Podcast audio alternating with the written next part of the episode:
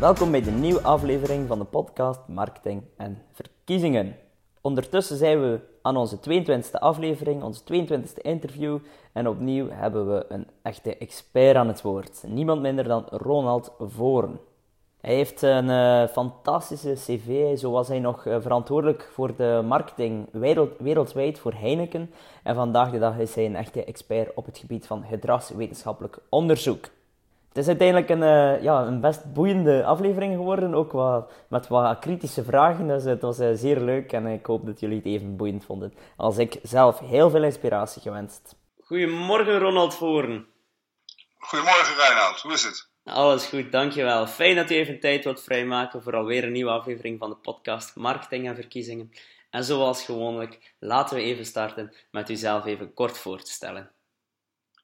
Um, dankjewel, mijn, uh, mijn naam is Ronald Voorn. Ik uh, ben op dit moment bezig met een uh, dissertatie, het laatste fase hopelijk. Ik bestudeer de rol die menselijke waarden spelen bij hoe consumenten beslissingen nemen over merken. Daarvoor heb ik mijn ehm, mijn werk in de marketing zitten en in de advertising. Um, ben wereldwijd verantwoordelijk geweest voor de marketing bij Heineken onder andere. Heb in de reclame gewerkt. Maar ben ook managing director geweest voor Heineken in een x-aantal landen. En ben in 2011 teruggekeerd naar Nederland om weer te gaan studeren. En heb een graad in de marketingcommunicatie. En ben nu, zoals gezegd, bezig met een dissertatie op het gebied van consumentenpsychologie. Mm. En um, geef daar ook les in. Ehm, in het masterjaar ehm, in de Universiteit van Twente. Daar doseer ik eh, de psychologie van advertising en consumentengedrag. En uh, consumentengedrag doseer ik ook bij de Hogeschool Utrecht, onder andere. En ik heb een, een consultancygroep met 15 wetenschappers, dat heet de Science for Business Groep. En daar doen we allerlei interessante activiteiten voor bedrijven en organisaties. Mm Zeer, zeer boeiend natuurlijk. Uh, vooral, en uh, ik hoop dat de luisteraars dit ondertussen al weten.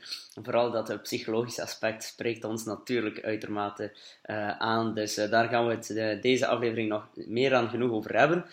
wat me onmiddellijk triggert is, u was verantwoordelijk voor de marketing van Heineken. Um, als um, ja, jonge persoon zou ik onmiddellijk vragen, wat is het belangrijkste wat u daar hebt geleerd in die tijd bij Heineken als marketingverantwoordelijke? Um, dat, uh, dat de culturen behoorlijk kunnen verschillen en dat dat vaak weinig te maken heeft met uh, de geografische positie van landen, maar veel meer met de psychologische uh, positie van landen. Um, het interessante is als je gaat kijken naar welke landen in de wereld op elkaar lijken, als je bijvoorbeeld op zoek bent naar efficiëntievergroting door regionale campagnes te gaan maken, was vroeger de gedachte van nou dan hebben we één campagne voor Azië nodig Eén voor Zuid-Amerika en één voor Europa. En nou, dat, dat bleek al heel snel gewoon heel moeilijk te zijn. Zeker als je vanuit Europa komt. Uh, voor een Amerikaans merk die één dezelfde uitstraling heeft wereldwijd, is het wat makkelijker allemaal. Maar um, als je zo gefragmenteerd geboren bent vanuit Europa en dan de wereld overgegaan bent, dan heb je met grotere verschillen te maken. Maar het grappige was dat um, als je dan bijvoorbeeld op basis van hofsteden gaat kijken welke landen echt op elkaar lijken, dan krijg je hele andere combinaties in de wereld dan puur Aziatische landen of puur Zuid-Amerikaanse landen. Dan zie je bijvoorbeeld dat uh, uh, Argentinië en Hongkong gewoon ontzettend veel op elkaar lijken. Dus als je een campagne ontwikkelt die gewoon een, uh, verschillende landen moet kunnen bedienen, kan je beter op die manier naar landen kijken dan puur de geografische ligging. Mm. En voor. Dat vond ik, vond ik altijd wel een hele een enorme eye-opener. Ja, heel boeiend. En voor, en voor de mensen die niet zozeer thuis zijn, uh, u bedoelde Geert Hofstede, een belangrijke cultuurpsycholoog, ja. uh, die daar heel veel onderzoek heeft naar gedaan. Um, Kijk, dat vind ik wel een boeiende. Dus ondanks de, ja, dat is iets waar het, bijvoorbeeld heel veel uh, bedrijven nu mee bezig zijn, is inderdaad die, die psychologische verschillen gaan meten. En u heeft dan ook al gemerkt dat het niet zozeer aan de cultuur ligt, maar eerder aan de psychologie.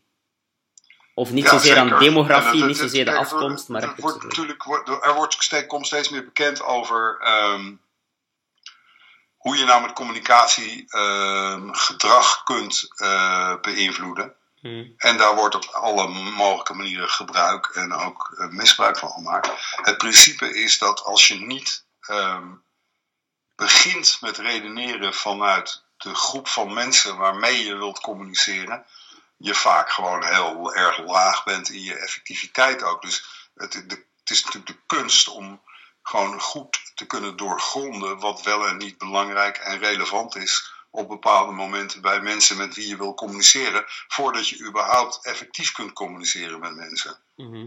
Eigenlijk uh, wat jullie toen deden bij um, Heineken is, is eigenlijk een beetje micro-targeting avant la lettre, natuurlijk op een iets grotere schaal, maar jullie gaan dus niet meer gaan kijken op de traditionele uh, vier targetinggebieden, demografie, psycho allez, de demografie, afkomst, leeftijd en dergelijke.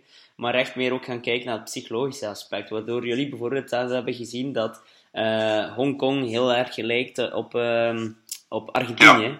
Ja. ja. bijvoorbeeld. En daar hadden we ook hele goede tools voor. We werkten toen veel met bijvoorbeeld Sensilium. Um, en, en, de manier waarop je dan naar mensen gaat kijken, dat is eh, met een model wat eigenlijk opereert vanuit twee assen. Dat is de mate waarin mensen zelfgericht zijn of gericht zijn op anderen. En de tweede as is de mate waarin mensen gesloten zijn mm ten opzichte van dingen die om hen heen gebeuren en beschermend zijn. En aan de andere kant open staan voor verandering. En dan krijg je een heel mooi uh, kwadrantenoverzicht. En daarin kan je elk, elk land eigenlijk uh, indelen. Um, en dan kan je ook kijken naar van hoe hoe kijkt men naar de verschillende dranken uh, in, in, verschillende uh, landen. En dan kan, kan, je ook landen beter gaan groeperen, omdat je vanuit de psychologie gaat kijken en niet vanuit de geografie. Mm. Heel boeiend en iets waar denk ik heel veel bedrijven of politieke organisaties ook nog kunnen uit leren. Ehm, natuurlijk, een politieke partij werkt vaak wel in één nationaal gebied, maar zelfs dan binnen bepaalde gebieden zijn er heel veel verschillen, hè? uiteraard. Uh, ja, zeker. Mhm. Ja, nee, dat, de, alleen al vanuit uh, bijvoorbeeld uh, of iets relevant is op een bepaald moment, uh, dat maakt natuurlijk een enorm verschil uit. Mm want mensen kunnen heel veel van auto's houden, maar als ze op vandaag geen auto nodig hebben, dan kijken ze toch heel anders naar informatie. Of zijn ze op andere manieren gevoelig voor die informatie dan dat ze zijn op het moment dat ze wel daadwerkelijk een auto moeten gaan kopen. Dus ja, dat soort fenomenen speelt natuurlijk een hele belangrijke rol. Ja, en zo komen we uiteindelijk uh, bij het uh, verhaal omtrent data. Want um, als we het hebben over de psychologische kanten van marketing onderzoeken, ook het targeten en uh, weten of iets relevant is, ja, dan is er de afgelopen jaren iets nieuws, of ja, misschien niet helemaal nieuw, maar op groter schaal gerealiseerd in de marketing. En dat is natuurlijk het inzetten van big data, want die kunnen ervoor zorgen Um, ja, dat je relevant communiceert, dat je weet wat voor psychologische zaken komen naar boven. En uh, ja, natuurlijk het bekendste voorbeeld op dit moment is Donald Trump en Cambridge Analytica. Maar u had zelf ook wel een, een boeiend artikel geschreven over NRC. Misschien kan u daar nog iets over zeggen? Ja, de, NRC, uh, twee, uh, de, de hoofdonderzoek van de NRC, de hoofddata-analyst, heeft samen met een collega en nog een paar anderen een boek geschreven over uh, hoe je eigenlijk met data analytics uh, het beste kan omgaan.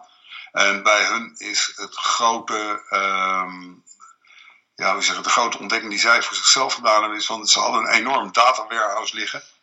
Uh, bij wijze van spreken met allerlei data. Niemand keek ernaar niemand wist ook wat hoe, je, hoe je dat nou moest ontsluiten. En dat werd allemaal eigenlijk maar vanuit gewoonte werd dat verzameld. Maar niemand deed er wat mee. En toen is eigenlijk de vraag gekomen van ja, uh, uh, hoe kunnen we het nou het beste aanpakken? En toen is er eigenlijk een totaal andere uh, manier gekozen, waarbij ze eerst zijn gaan vaststellen van, oké, wie moet er nou met de data hier werken? Eh, hebben we dan een team wat daar het meest voor geschikt is? Het antwoord was nee. Hoe gaan we dat dan krijgen? Zijn ze vervolgens gaan kijken naar wie vinden het leuk om met data om te gaan en werken? En vanuit welke functies hebben we dan mensen nodig? Dus ze hebben vanuit salesmensen gezocht, financiën, marketing, noem maar op. En daar hebben ze een team van gemaakt. Neem niet kwalijk. Uh, ik heb wat griep uh, uh, naheilen. Dus ik zal af en toe een beetje hoesten. Ja, geen probleem. Niet kwalijk. Maar even verder gaan met het NSC-verhaal. Um, zij hebben toen eerst gedacht van weet je wat, laten we nou eerst maar eens een keertje goed gaan luisteren naar klanten, wat ze bezighouden, hoe ze leven, um, wat voor rol die krant in hun leven speelt, uh, hoezeer de NRC uh, ze daaraan gehecht zijn of niet en welke functie dat dan in hun leven vervult en wat ze ervan verwachten en wat vinden ze van de customer service. Dus wat ze hebben gedaan is eerst naar de kleine data gekeken. Zeg maar. Dus ze hebben mensen die mijn hele team getraind in uh, het empathisch luisteren. En vervolgens zijn ze op klantsafari gegaan. Dus ze hebben zeg maar, die mensen thuis geïnterviewd in hun eigen omgeving. Ehm, en daaruit hebben ze allemaal informatie kunnen ontleden over wat mensen nou echt bezighoudt en niet. En vervolgens krijg je dan hypotheses. En die kun je gewoon kwantitatief gaan testen. Dus dan kun je kijken van inderdaad van kloppen we nou die aannames die we uit het interview gehaald hebben. En uh, kunnen we daar het product op aanpassen. En dan gaan we gewoon experimenten mee doen. Dus het is een combinatie van aan de ene kant kleine data en aan de andere kant grote data. En met name uh, ja, ook vanuit een lean design methodologie zeggen van we moeten niet alles dood ontwikkelen tot het helemaal klaar is. We moeten gewoon gaan snel itererend ontwikkelen. En in onderzoek met de klanten dan kijken wat voor effecten we kunnen realiseren. Nou, en zij zijn als enige krant in Nederland in staat gebleken om het aantal uh, uh, interacties met, uh, met, met, met, met mensen weer te verhogen. Ehm, eh, ten opzichte van vroeger. Dus zij hebben de daling tot, tot stilstand weten te brengen.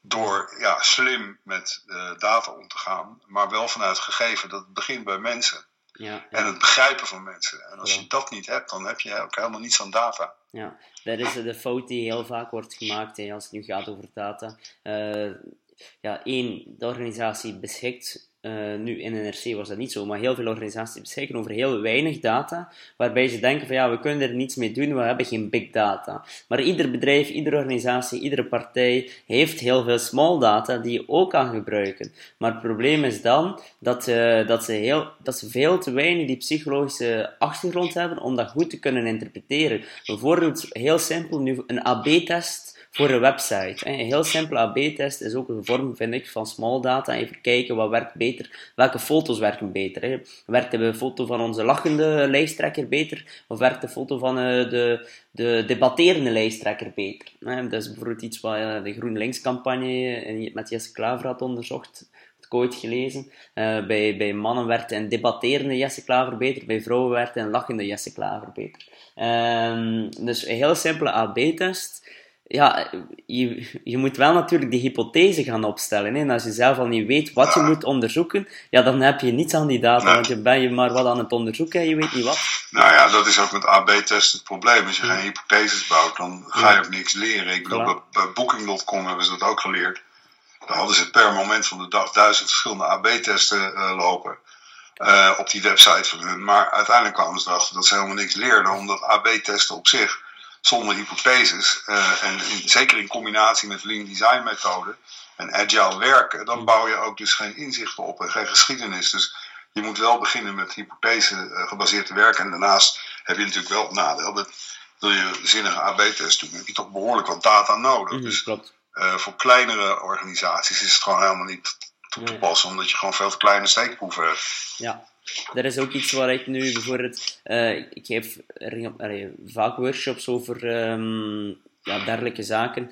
En dan komen ook kleine bedrijven, ja, kunnen wij daar iets mee doen? En dan zeg ik vaak, ja, nee. Dat, dat, ik raad hen dan, kleinere organisaties, eerder gewoon aan om zich te baseren op de hypotheses. Want de meeste hypotheses die wij hebben onderzocht, werden al bevestigd. Want er zijn nu zoveel psychologische onderzoeken gedaan de laatste tijd. Ook al zoveel andere AB-testen. Natuurlijk, er zijn altijd verschillen. Altijd, ja, ja, opnieuw, die, die cultuurverschillen kunnen anders zijn. Maar heel vaak, als je in dezelfde regio werkt, dezelfde cultuur hebt en dezelfde sector zit, heel vaak worden die hypotheses gewoon opnieuw bevestigd hoor. En dan is het zonde en is het heel, heel moeilijk om, uh, om, als je weinig data hebt, om dat allemaal te testen. Ja, precies. Mm. Ja. Oké. Okay. Ja. Um, nu, um... Maar ja, weet je wat ook vaak, wat ook vaak uh, uh, een probleem wordt? Dat is, uh, dat, dat, is een speciale afwijking die mensen hebben. Dat heet de availability bias. Dat betekent dat je eigenlijk je blik op de werkelijkheid gevormd wordt door datgene wat de grootste rol speelt in je leven op dat moment. Mm -hmm. En met andere woorden, um, als je de werkelijkheid gaat zien alleen maar door je eigen bril, dan zie je vaak de werkelijkheid niet meer. Um, en daar hebben politici denk ik ook last van. Uh, maar bij marketeers speelt dat net zo. Um, dus dat is een heel belangrijk fenomeen, wat, uh, wat je juist ook kan uh, compenseren door gewoon psychologisch te gaan kijken wat er nou echt aan de hand is en op basis van hypotheses te gaan werken. Waarbij je met name ook je eigen aannames ter discussie stelt. En als je daartoe bereid bent, ja, dan kan je tot inzichten komen. Klopt. En dat is, um, en ik, uh, ja, de luisteraars, hopelijk een goed inzicht voor de luisteraars. Dan vooral de mensen die in de politiek werken, is um, een fout die heel vaak wordt gemaakt, merk ik, is dat de marketing of de marketingverantwoordelijke, marketingadviseur, communicatieverantwoordelijke, eigenlijk vind ik in, in uh, geen politieke iemand mag zijn. En dat wordt in nu op dit moment heel vaak gedaan, is dat iemand de communicatie doet of de marketing adviseert, die zelf in die politiek zit, die zelf in een partij zit, waardoor dat hij net diezelfde bias heeft. En waardoor ze eigenlijk zich gaan uh, sturen op verkeerde inzichten. Het is veel beter om iemand extern te nemen. En dan moet daar bijvoorbeeld geen externe consultant zijn. Dus het gaat niet zozeer om mezelf nu te promoten. Maar gewoon iemand extern die niet in dezelfde sector zit, die niet in diezelfde regio zit, die niet in diezelfde bubbel zit, uh, hen jou te laten adviseren. Um, ja, dat is, dat, is, dat is op zich natuurlijk altijd wel verstandig. Maar je, je hebt natuurlijk al met het allergrootste probleem voor politici en politieke partijen is natuurlijk al de vraag van zitten mensen wel op je te wachten. Ja. En um, het, is, het, is een, het is een aanbodgestuurd uh, product. Um, er bestaat de aanname dat mensen behoefte hebben aan bepaalde politieke partijen. Uh, en uh, ja, dat wordt dan maar ja, zomaar aangenomen. En vervolgens gaat men dan maar zenden met allerlei uh, ja, stellingen en beweringen en programmapunten en noem maar op allemaal. En helaas heeft men nu ook gewoon social media ontdekt. en is, is, bijna elke timeline is gewoon um, geïnfecteerd met communicatie die in het belang van de politicus zelf is en niet in het belang van de kiezer. Want ik zit er bijvoorbeeld helemaal niet op te wachten dat ik een of andere vlot uitziende mooie pretty boy als een Jesse Klaver elke keer voorbij zie schuiven op mijn timeline. Waarbij ik denk, waarbij ik denk van, ja, dit is wel zo'n ontzettende Trudeau-kopie uh, om in te spelen op, uh, op, op het gevoel van liking. Of om mhm. dat te creëren bij mensen. Dat ik denk, dat ik, ja, weet je, dan gaan bij mij dus alle verdedigingsmechanismes aan de gang. En bij ieder ander ook. Ja. Want als je niet realiseert dat als je niet relevant bent voor mensen en je gaat ze, ondanks dat ze dat willen, toch met hun communiceren. Dan krijg je allerlei verdedigingsmechanismen. voor de psychologen, die kennen natuurlijk het begrip Persuasion Knowledge Model. Uh, allerlei onbewuste verdedigingsmechanismen gaan aan de gang. En dan, uh, ja, dan, dan ben je niet alleen minder effectief, sterker nog, je loopt het risico door je communicatie dat je mensen nog veel meer gaat verstevigen in hun eigen opvatting, die juist in het veld ligt van een andere politieke partij dan die van jou. Uh, dus uh, het onzorgvuldig omgaan met je eigen communicatie richting mensen die er niet op zitten te wachten, uh, kan, kan juist leiden tot een versteviging van de attitude die ze hebben ten aanzien van hun eigen partij, waarbij ze steeds minder ontvankelijk worden voor jouw boodschap. Dus uh, weet je, en het besef dat, dat dat soort processen ook een rol speelt, vind ik veel te weinig uh, eigenlijk zichtbaar. Ja. Omdat iedereen maar gewoon allerlei techniekjes probeert toe te passen om mensen te beïnvloeden zonder dat ze daar eigenlijk behoefte aan hebben. Mm -hmm. Uh, daar volg dat is de grootste vergissing, denk ik. Ja, daar volg ik, daar volg ik zeker in. Daar volg ik zeker in. Maar, maar het, het, inzetten van die psychologische trucjes bij een relevante boodschap is natuurlijk wel, wel weer goed. Maar start inderdaad met die relevante boodschap, uiteraard. Uh, en, en, wat ik dan vaak voor in mijn workshop zeg, is niet communiceren is soms de beste communicatie. Ja, ja, dat, dat, dat, kan. Dus, uh, want heel veel. Ja, ja ik, ik, werk altijd met de begrippen frictie. Uh, soms heb je frictie nodig en soms moet je het absoluut voorkomen. Uh, en in dat kader valt niet communiceren natuurlijk. Want dan heb je dus geen frictie in ieder nee, geval. Maar, maar ik ehm, bedoel daar vooral mee dat je niet uh, heel veel, inderdaad, een, een, een fout dat vaak wordt gemaakt, is dat ze op alles willen springen en op alles willen iets, een mening geven of over alles willen communiceren. Maar soms is dat gewoon niet nodig. Soms is het gewoon beter om even niet eh, te communiceren en dan gewoon inderdaad focussen op jouw statements. Het is, het is vaak gewoon Focussen op jouw essentie, focus op jouw standpunten en zorg dat je die kan relevant maken met jouw kiezers. Ja, en doe dat dan een beetje op een volwassen manier. Ik bedoel, denk niet dat die kiezer gewoon dom is En dat hij elke, wat jij denkt als een, slimme reactie op een concurrent weer te geven, dat mensen dat zien als slim. Uh, uh, soms wordt het ook gezien als uh, of kijk mij is goed zijn of um, stoer zijn of wat dan ook. Ik bedoel, ik ken politici in Nederland ook die op Twitter dus gewoon elke vraag die ze maar stellen over wat zich dan voordoet aan een minister en dat daar meteen uh, over gaan posten. Zoiets ja, dat je denkt van. Jeetje, jongen, wat ben jij toch bezig met je signaling uh, behavior? Het is echt gewoon te gek voor woorden. En dat je dan denkt dat mensen dat niet zien. Dat je, dat je als zo'n uh, peacock bezig bent. Dat, dat verbaast me dan weer. Dan denk ik van. Dan leef je zo in een vertekend beeld van hoe de maatschappij tegen je aankijkt als politicus dat, uh, dat je daarmee je eigen effectiviteit gewoon inboet. Ik denk dat het belangrijk is voor een politicus om te willen begrijpen, tenminste als je vanuit kiezers denkt, te willen begrijpen wat er nou echt leeft. En dat je dus dat doet door te luisteren. Ja. En vragen te stellen waardoor je leert. Ja. En uh, het gesprek aan te gaan. Ja. En uh, niet door gewoon allerlei psychologische trucs te gebruiken om, om mensen zeg maar um, een bepaalde kant op te bewegen? Um, ja. Um, wat, wat, even nog terugkeren. Uh, wat, wat, bedoel je specifiek met uh, ja, inderdaad te, te, hun te veel showen, hun zichzelf showen bij iedere vraag? Kan je dat nog even extra uitleggen? Nou, we hebben hier bijvoorbeeld een, een politicus van Kees Verhoeven van de D66 die gewoon om het minste of geringste uh, bijvoorbeeld kamervragen gaat lopen stellen en daar dan meteen over gaat lopen twitteren van kijk mij is goed zijn omdat ik die vraag net gesteld heb. Ja, en ieder ander ziet dat hij dat doet om die, om die reden. Ja. Je ziet dat die wezen alleen maar aan het signalen is uh, naar mensen van kijk mij is goed bezig zijn. En dat komt dan heel uh, onnatuurlijk over en daarmee boet het aan kracht in. Ja, ja. Ja, daar volg ik in. Waar ik het zelf niet helemaal, waar ik het niet helemaal in volg, als ik mag. uh, is, dat had ik ook verwacht, hè? daarom zeg ik ook bepaalde dingen. Ja, is, is, is die, die psychologische trucjes. Ik, ik, volg, ik volg de redenering in die zin dat je ze niet kan gebruiken als je boodschap niet relevant is. Maar als de boodschap wel relevant is, dan zou ik wel aanraden om ze te gebruiken. Bijvoorbeeld het social proof effect. Je hebt een relevante boodschap. En je kan dan ook nog even aan jouw volgers aantonen dat het zeer social proof is. Dan vind ik dat wel een grote meerwaarde. Maar het start inderdaad wel bij die relevantie. Dat, toch zijn dat trucjes, want dan, dan... Kijk, als je relevant bent, dan moeten we het hebben over de definitie van relevantie. Hè? Als je dan gaat kijken van... Uh, uh, zijn mensen in je geïnteresseerd of niet? Uh, hè, ben je relevant voor hun? Is een belangrijk criterium op basis waarvan je weet of mensen high involved of low involved zijn. Ja. Um, als jij super relevant voor mensen bent, heb jij bijna helemaal een truc nodig.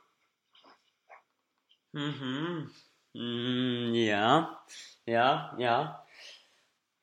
Ja, dat begrijp ik, maar ik denk dat het vanuit de politiek niet zo makkelijk is. In die zin dat je soms inderdaad een minder relevant. Je kan niet. Het start inderdaad met relevantie. Je moet zoveel mogelijk relevant communiceren, maar soms zit je met. Ja, politiek is niet altijd het meest sexy dat er is. En soms moet je ook wel even communiceren, ondanks het misschien niet onmiddellijk iedereen aanspreekt, maar moet je de mensen wel overtuigen dat het relevant kan zijn voor hen. Geef eens een voorbeeld. Um, goeie vraag. Geef eens een voorbeeld. Uh, ja. ja, eigenlijk gewoon een maatschappelijke kwestie. Bijvoorbeeld uh, kernenergie. Ja. Uh, ik denk dat, ja, misschien bij sommige, sommige families natuurlijk wel, maar kernenergie zal waarschijnlijk niet altijd aan de keukentafel worden uh, besproken, s ochtends of s middags of s avonds. Maar voor politieke partijen en het maatschappij, en uh, gewoon de maatschappij, is het kan het wel een zeer relevante boodschap zijn. En politieke partijen en politici hebben ook de taak om die relevantie aan te tonen bij andere mensen. En dat is ook het politieke spel. De ene partij vindt bijvoorbeeld duurzaamheid belangrijk, de andere vindt bijvoorbeeld uh, het mm, cultuur, uh, het identiteitsverhaal belangrijker. En dan is het natuurlijk als partij zijnde belangrijk om het te primen, eh, priming, het relevant te maken voor de mensen door ja, het politieke spel, de publieke opinie te, te overtuigen, de media te overtuigen daarvan. Want dat is natuurlijk wel deel, het part of the game, ervoor zorgen dat je het thema wat jij het belangrijkste vindt, dat het daarover gaat tijdens de verkiezingscampagne. En in die zin kan je dan wel die, moet je dan wel als partij zijn, de verschillende ja, trucken, ja, dat klinkt zo negatief, gaan gebruiken om dat spel te gaan coördineren uiteindelijk, of te gaan winnen. Ja, nou ja, kijk, de standpunten van politieke partijen uh, en hoe ze over dingen denken, kan ik heel goed terugvinden op de websites van politieke partijen. Ja, maar... Waar ze de maximale ruimte hebben om uit te leggen, tot en met video's aan toe, over wat ze nou vinden en hoe ze dat nou bedoelen en hoe ze dat zien. dus dan heb je het eigenlijk over, uh, ik ben high involved en ik ga die informatie zelf wel opzoeken. Mm -hmm. en dan heb ik ook geen trucs nodig. Ja, bedoel, maar met, dan, ga ik, het is dan ga ik gewoon op argumenten ga ik ja. gewoon af in plaats van allerlei Q-achtige ja. persuasion tactiekjes. Um, maar, maar dat is nu net het probleem, die high-involved people. Zij weten, die kans is groot dat zij al weten waarop ze, waarvoor ze gaan stemmen. Uiteraard niet iedereen, uiteraard niet iedereen. Ja, maar er zijn er wel veel. Ja, maar de politieke partij is primair voor zichzelf bezig, hè? Niet voor zijn kiezer. Um, kan je dat even herhalen? um, kijk, politieke partijen bedienen zich natuurlijk van communicatie om uh, uh, meningen te beïnvloeden van mensen, zodat ze zoveel mogelijk draagkracht krijgen in de maatschappij, zodat ze zo goed mogelijk uh, daarmee kunnen acteren in onze parlementaire democratieën. Mm -hmm. en dan is gewoon je standpunt op een goede manier overbrengen, zoveel mogelijk mensen achter je proberen te scharen, ja. is natuurlijk een heel eerzaam doel. Er is helemaal niks mis mee. Mm -hmm. maar, en nou, dan komt hij. Um, als jij gaat praten over ethiek en het toepassen van psychologische inzichten, hoort daar dus bij. Dat is, op het moment dat je dat gaat doen, dan zit je al op het uh, niveau van um, ethiek. Mm -hmm. uh, als jij gebruik gaat maken van inzichten in de psychologie en je bent daar bijvoorbeeld niet transparant in, mm -hmm. want dat vind ik zelf gewoon een kerncriterium om over ethiek te praten. Als je daar niet transparant in bent, dan ben je dus al te ver heen. Hè? Okay. Als je het hebt over bijvoorbeeld uh, politieke campagnes van Brexit en Trump en de hulp die ze daar gehad hebben van uh, Cambridge Analytica en allerlei andere schaduwachtige organisaties daaromheen. Um, met het manipuleren van uh, gevoelens bij kiezers op basis van psychologische inzichten die men had vergaard uit um, bijvoorbeeld de, wat, wat iemand liked op Facebook. Want daar kun je uh, hun Big Five profiel. Hè, dus de mhm. mate waarin mensen neuroticiteit hebben, of extrovert zijn, of introvert zijn, of zorgvuldig beslissingen nemen of niet, kan je daaruit afleiden. Als je dat weet van mensen, dan kan je op basis daarvan berichten de wereld insturen waarvoor bepaalde types meer gevoelig zijn dan andere. Nou, dat is, dat is dus gewoon gebeurd. Dat is gebeurd zonder dat iemand dat wist. Uh, ja, dan ga je dus gewoon heel ver over die grens heen. En dan doe je het ook alleen maar eigenlijk voor jezelf en veel minder voor die ander. En dat is natuurlijk een, okay. een, enorm spanningsveld. Ja, ja ik ben mee. Ik, en nu, nu begrijp ik inderdaad waar je naartoe wilt gaan, is inderdaad het ethische verhaal. Um, Oké, okay, kunnen we inderdaad, want gingen we sowieso doen, hadden we ook op voorhand een beetje afgesproken om het over de ethiek te hebben. Maar nog even um, het onderscheid maken. Ik vind het ethische verhaal inderdaad zeer belangrijk, daar gaan we het nu over hebben. Uh, maar het andere verhaal vind ik wel, het is ook wel de taak als politieke partij, vind ik nog altijd, om ook al misschien is het in eerste instantie niet relevant voor iemand, is het ook een van je uitdagingen als politieke partij om het relevant te maken puur communicatief. Hè. Maar dan komen we natuurlijk aan het ethische verhaal, van hoe ver kan je daarin gaan. En inderdaad, Cambridge Analytica, ik, ik, ik heb ook samengezeten met hen, dus ik ken het verhaal zeer goed. Uh, zij gingen daar zeer ver in. Nu moet ik wel zeggen, uh, wat ik een beetje... Um, uh, moeilijk vind aan het debat is, uh, uiteindelijk was het niet zo anders als wat Obama heeft gedaan. Ja, zij gingen wel nog verder, Trump zijn campagneteam, maar Obama heeft ook heel veel data, big data gebruikt. Van Obama, die vonden we iets sympathieker. Uh, dat vonden we dan plots iets minder erg. Maar uh, je kan je absoluut vragen stellen bij het ethische. En ik denk dat het ook goed is dat we dat doen. Nu, persoonlijk, het inzetten van psychologisch, van wetenschap, en politieke communicatie vind ik niet uh, onethisch. Uh, maar wat dat Trump dan heeft bijvoorbeeld gedaan, dus zonder de goedkeuring te vragen psychologische profielen gaan maken, ja, daar is, daar is inderdaad een zeer donkergrijze zone, klopt. Ja. Maar langs de andere kant, ik, vind, ik vind het ook wel een beetje opgeblazen. uh, van Trump's campagneteam. Want er werd heel vaak in de media gezegd van Trump's team wist van ieder individu wat zijn psychologisch profiel was. Dat is natuurlijk niet waar. Hè. Uh, wat is wel zo, um, is zij, ja, zij wisten van alle mensen die dit bericht zullen zien, zij zullen dit profiel hebben. Dat wisten ze wel. Maar zij wisten natuurlijk niet wie krijgt dit nu te zien bij naam en die persoon heeft nu dat persoonlijkheidsprofiel. Dat wisten ze niet. Ze wisten wel door de combinatie van verschillende interesses, demografische variabelen, uh, likes uh, op pagina's, door ze er heel veel te combineren, konden ze voorspellen van, kijk, de mensen die nu dit bericht zien, dat is dat profiel. Dat wisten ze wel. Maar het is niet zo dat ze bij bijvoorbeeld wisten van, uh, John Doe heeft dit persoonlijkheidsprofiel. Dat wisten ze natuurlijk niet. Nou, dat zeg je nou. Ja, ja klopt. Ja, ik weet het niet zeker. Dat, dat, dat, ja, zeg je nou. Ja, dat, daar, heb, daar heb je gelijk. Maar een database die uh, gehackt is ja, ja. van de Republikeinse Partij, waar, uh, die vervolgens, waar men ineens heel stil over ging doen, met 260 miljoen uh, stemmers uit mijn hoofd. Ehm, daar was tot en met de Social Security Code van mensen bekend hoor. Ja, dat klopt. Ik weet het natuurlijk zelf niet. Ik, ik steek er met er zeker mijn hand voor niet in het vuur. Daar heb je 100% gelijk in. Ja. Dus dat, dat, gaat, dat gaat gewoon vreselijk ver. Dat ging, ja, ja dat, dat is natuurlijk ook het drama dat dat inmiddels uh, zo bekend is. En los daarvan, hmm. ik bedoel, als je, als je naar uh, die jongens van Facebook stapt en je hebt een profiel te pakken van mensen of verschillende profielen, dan kan je met lookalike analyses kan je ja. gewoon, uh, kan je het gewoon uitvergroten. Nee, daar heb je gelijk in. En dat gebeurt dus ook. Mm -hmm. Ja, zeker. Ik heb zelf ook in Vlaanderen gebeurd dat al hoor. Uh, lookalikes uh, groepen, want ik heb bijvoorbeeld, uh, ik ga nu niet zeggen van wie, maar van een bepaalde partij een, een advertentie te zien gekregen, waarbij er stond, um, u, u krijgt dit bericht te zien, want je kan het er altijd ja. op vragen op Facebook. U krijgt dit bericht te zien omdat u lijkt op een klantenlijst van deze adverteerder. Dus dat wil zeggen dat ze waarschijnlijk alle mailadressen van hun leden hebben ingevoerd en daar dan een lookalike van hebben gemaakt. En daarom ja. kreeg ik dit te zien. Maar dat is ook gewoon een feature die Facebook aanbiedt. Hè? En ik... Ja, dat weet ik. Ja. Maar goed, ik zeg ook niet dat ik alles goedkeur wat Facebook doet. Mm. Ik bedoel, ik vind het, dat die leiden ook aan een availability bias.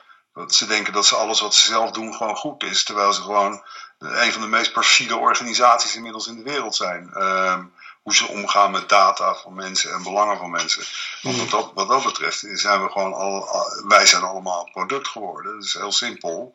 Um, en daar hoef je ook verder niet dramatisch over te doen, maar zo zit het wel in elkaar. Ik bedoel, het feit dat jij met je tante in uh, uh, Oost-Friesland uh, wilt delen dat je volgende week een familiereunie hebt. Het is leuk dat die functionaliteit erin zit, maar die zit er alleen maar in zodat men gewoon dan data krijgt die men vervolgens weer commercieel te gelden kan maken. Dus ja.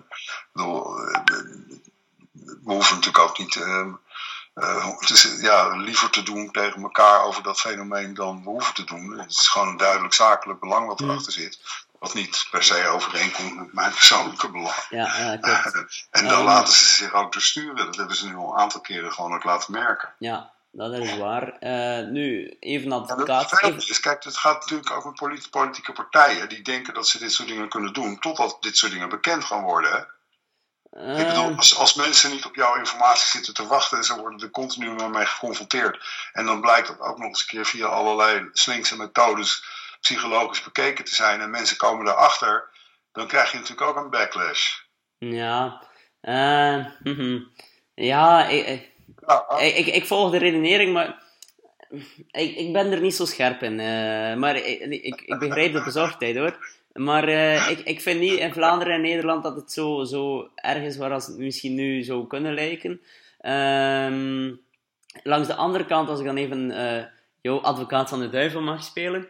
Um, ik vind ook wel, door net die targetingmogelijkheden, dat je net daardoor wel relevant kan communiceren en dat net daarvoor politiek voor sommigen wel weer interessant kan zijn. En dat kan dan weer, eh, opnieuw, het is hypothetisch, dat weet ik niet zeker, eh, dat gaan we zien in de toekomst, maar dat kan dan er wel weer voor zorgen dat mensen wel meer een maatschappelijke betrokkenheid creëren, omdat ze vooral nog relevante boodschappen zien. Natuurlijk, nu zou jij kunnen zeggen van ja, ze doen dat niet vanuit het maatschappelijk oogpunt, maar ze doen dat vanuit het opportunistische oogpunt. En daar, ja, oké, okay, maar dan, vind ik, dan denk ik niet dat je enkele zo mag kijken, maar ook het maatschappelijke mag je ook niet vergeten. Nou ja, iedereen mag natuurlijk net zo kijken zoals hij wil. Ik bedoel, gelukkig hebben we die vrijheid. Um, en dat moeten we ook zeker vasthouden. Maar kijk, targeting heeft alleen maar zin als je relevant bent. En relevant ben je alleen maar uh, op het moment dat uh, uh, het doel wat mensen hebben echt heel erg hoog op de verlanglijst staat. Ja, ja. ja want ehm, met, je, alle communicatie moet aansluiten bij ehm, de doelen die mensen hebben. maar een doel kan op een gegeven moment slapende zijn. en het kan gewoon heel actief zijn. En ook op het moment dat dat het niet actief is, dus op het moment dat een doel slapend is, dormant is, dan, ben je, dan ben je in theorie relevant op het moment dat mensen inderdaad gewoon die behoefte willen vervullen. Maar als die, op, als die slaapt, dan ben je ook niet relevant. Dus het, het, probleem is dat targeting dan juist gewoon tegen je gaat werken. En dat is in de nieuwste onderzoek ook. Dat als mensen niet echt gewoon high-involved zijn.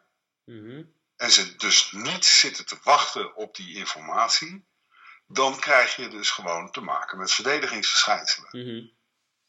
En met name krijg je dan met targeting nog het, het, het, nadeel dat als dat ook daadwerkelijk gevoeld wordt dat het op, mij, op jou gericht is, dan krijg je een creepiness factor. Die gewoon uh, uh, potentieel nog veel negatiever kan doorwerken in de toekomst dan dat je eigenlijk uh, verwacht had. Mm -hmm. Daar volg ik in, maar is het dan net niet de taak aan de zender om ervoor te zorgen dat dat niet gebeurt? Is dat net niet de marketinguitdaging van vandaag? Nou ja, dat, dat, je, moet, je moet heel duidelijk definiëren wat, je, wat, je, wat, je, uh, wat dan goede targeting is en minder goede targeting. Hè? Uh, mensen targeten uh, op een onderwerp wat op dit moment niet voor hun eh, relevant is. Ja, daar schiet je je doel mee voorbij. Ja, maar dan moet je gewoon niet communiceren, vind ik dan. Nou, dan, dat zou, je zou dan anders kunnen. Ik kan, me best voorstellen, weet ik veel, um, dat je jarenlang niks gedaan hebt aan je dijkverhoging in een bepaalde provincie, omdat er geen geld voor was. En dat er nu toch met de opwarming van de aarde uh, het risico dat als je het niet zou repareren door de dijken te verhogen, toch wel behoorlijk groot begint te worden. Ja, dan kan het best gewoon heel laag uh, op de belangstelling van mensen staan. Maar qua belang dat er over gecommuniceerd kan worden, is het, is het zeer uh, verdedigbaar dat je op dat moment daar toch belangstelling voor gaat proberen te creëren, omdat het in het belang van mensen zelf is hun eigen veiligheid. Dus dan, dan hè, ik, ik, ben er op dit moment niet mee bezig, ik ben niet heel low involved, en dan toch is het in mijn belang dat een dat de politiek daarover gaat communiceren. Ja, dan, dan krijg je een hele andere afweging hoe je dat moet doen. En dan, dan moet je ook veel meer uh, eigenlijk gaan afvragen van hoe kan ik frictie veroorzaken. Hè? Dus gewoon uh, mensen alert erop maken dat ze belangrijke kennis op dit moment missen die in het belang van hun eigen veiligheid is. En dan uh, kan je door hoe je dat doet, juist inderdaad gewoon wel mensen ontvankelijk krijgen. Mm -hmm. En als je dat verkeerd doet met je targeting, dan, uh, dan, dan gaat het nog steeds verkeerd werken. Dus, ja, daar volg ik in. Ja, ja, daar ben ik het mee eens. Misschien ben ik iets te cryptisch nu, maar um, ik denk dat je um, een hele goede afweging moet maken over wanneer is het in het belang van mensen of niet. En wanneer is het in het belang van de politieke partij zelf. En uh, op dat moment dan ook de soort van targeting ja. heel duidelijk jezelf afvraagt of dat gewoon tegen je gaat werken of voor je gaat werken. Ja, daar ben ik het mee eens, klopt. Ja. Boeiend. Um, uh, ik even nadenken, nog even iets anders. Ja, juist. Uh, wat ik, wel, ik vind het een super leuk gesprek, super boeiend ook. En ook goed dat het er uh, in deze podcast ook even over gaat, over het ethische aspect. Ik heb het al in een andere aflevering ook even over gehad. Ik dacht dat het met journalist Ivan de Vader was. Maar ehm, nu gaat het er iets, iets dieper over. Maar opvallend, ik heb in 2014, denk ik, of was het 13, ik weet niet meer zo zeker, een uh, bachelorscriptie geschreven over, um, over de rol van Twitter in de Vlaamse politiek. En met name heb ik gaan onderzoeken welke tactieken op Twitter goed werken voor politici, Vlaamse politici. Maar daarnaast had ik ook een, een groot hoofdstuk over de roep, en dat was, dat was effectief in 2014, de roep om Twitter en andere, of eventueel andere sociale media de Nobelprijs voor de Vrede te geven hè, in 2014. En ik geef hier vandaag de dag nu heel veel workshops over. Hè, en, uh, aan bijvoorbeeld ja, belangengroepen, uh, uh, David-fondsen, uh, humanistische verenigingen, zo van die leukere maatschappelijke organisaties. En daarin zeg ik van, we moeten even kijken. In 2014 werd er nu nog, werd er nog gevraagd om de Nobelprijs voor de Vrede te geven aan dergelijke uh, sociale media. Vandaag de dag worden ze bijna eigenlijk een beetje verketterd als het gaat over het maatschappelijke debat. Want Donald Trump werd gezien als, uh, dankzij Facebook heeft hij de verkiezingen gewonnen, Mark Zuckerberg heeft Donald Trump president gemaakt, et cetera, et cetera. Wat uiteindelijk in vier jaar een hele switch is geworden. Want in 2014 was het dankzij sociale media dat er bijvoorbeeld een Arabische lente was, een democratiseringsproces en, uh, ja, bij de dergelijke landen. Dus een heel groot verschil met het maatschappelijke debat vandaag. En dat, in pas, en dat in slechts vier jaar uiteindelijk. Wat is je vraag? nee, het was niet zozeer een vraag, het was eerder een, eh, een, eh, analyse. Dat, uh, dat het in vier jaar, wat we hebben het vandaag over het gevaar van Facebook uiteindelijk op onze democratie, eh, op de democratie. En in vier jaar geleden hadden we het er nog over dat ze misschien de Nobelprijs voor de Vrede zouden moeten krijgen vanwege hun democratisch aspect. Ja. Ja, nou ja, kijk eens wat er gebeurd is in de Arabische lente. Was het nou lente of was ja, dat is een, uh, misschien voor een andere podcast. Uh, ja, precies. uh, nee, oké. Okay. Goed, Ronald, om, om te eindigen. Misschien kunnen we het nog even hebben over jullie organisatie, Science for Business. Wat ik op zich een schitterend, ja. schitterende organisatie vind. Want de luisteraars weten het hopelijk al. Um, ik zeg altijd, laat je eerder baseren op de wetenschap dan op je eigen buikgevoel. En dat is iets wat jullie faciliteren. Hè? Ja, dat, dat, proberen we wel. We doen het allemaal naast ons academische werk. Uh, ons dingetje is eigenlijk um, het ontsluiten van kennis vanuit de wetenschap voor bedrijven en organisaties. Waarom? Omdat een aantal collega's en ik, um, ik zag allerlei kennis voorbij komen toen ik weer ging studeren uh, in 2011. Waarvan ik dacht van jeetje, wat was dat mooi geweest als ik dat geweten had. Uh, toen ik nog uh, marketingdirecteur was. Um, hoe kan dat nou dat ik dat niet wist? En ik had op een gegeven moment zoiets van ja, maar dat is toch zonde dat al die kennis daar, daar is en dat, dat we dat niet op een of andere manier, dat het wijder verspreid wordt of zo. En nou ja, dat was gewoon een gedachte. En daar gingen een paar biertjes overheen. En uh, toen had ik ineens een hele club die dat heel erg leuk vond. Uh, dus we zijn daarmee begonnen. En ja, het soort werk wat wij doen met de Science for Business Groep is, ja, dat, uh, bijvoorbeeld, we hebben net voor een grote telecompartij, hebben we in kaart gebracht wat er wetenschappelijk bekend is van de laatste 15 jaar over van, wat is nou customer satisfaction? En uh, wat zijn nou de beste meetmethoden daarvoor? En wat zijn de drivers ervan? En uh, wat zijn de uh, afhankelijke uh, die daardoor beïnvloed worden? En hoe kan je dat dan weer vervolgens managen? Nou ja, goed, dat soort dingen brengen we dan in kaart. Um, zodat de laatste uh, kennis daar gewoon uh, duidelijk op wordt. Uh, we doen masterclasses, bijvoorbeeld dat we een groep mensen gewoon even heel snel bijpraten. Wat is nou de nieuwste inzichten op het gebied van hoe je bijvoorbeeld het beste aan marketing van de natuur kan doen. voor de Nederlandse Vereniging Nationale Parken hebben we daar iets in gedaan in Friesland. maar ook bijvoorbeeld over het onderwerp hoe kun je nou burgers interesseren voor bio-opties in bouwmaterialen. Dus bouwmaterialen die um, gerecycled zijn, uh, beter voor het milieu, maar waarschijnlijk iets duurder doordat de technieken uh, nog wat duurder zijn. hoe kun je dan toch mensen daar belangstelling voor kweken dat ze eigenlijk de aankoop door de wethouder, die iets meer geld kwijt is aan dat soort materialen, toch ondersteunen? Ehm, nou, welke emoties moet je dan wel gebruiken, welke niet? Ja, eh, tot en met eh, eh, echt fundamenteel onderzoek doen we van.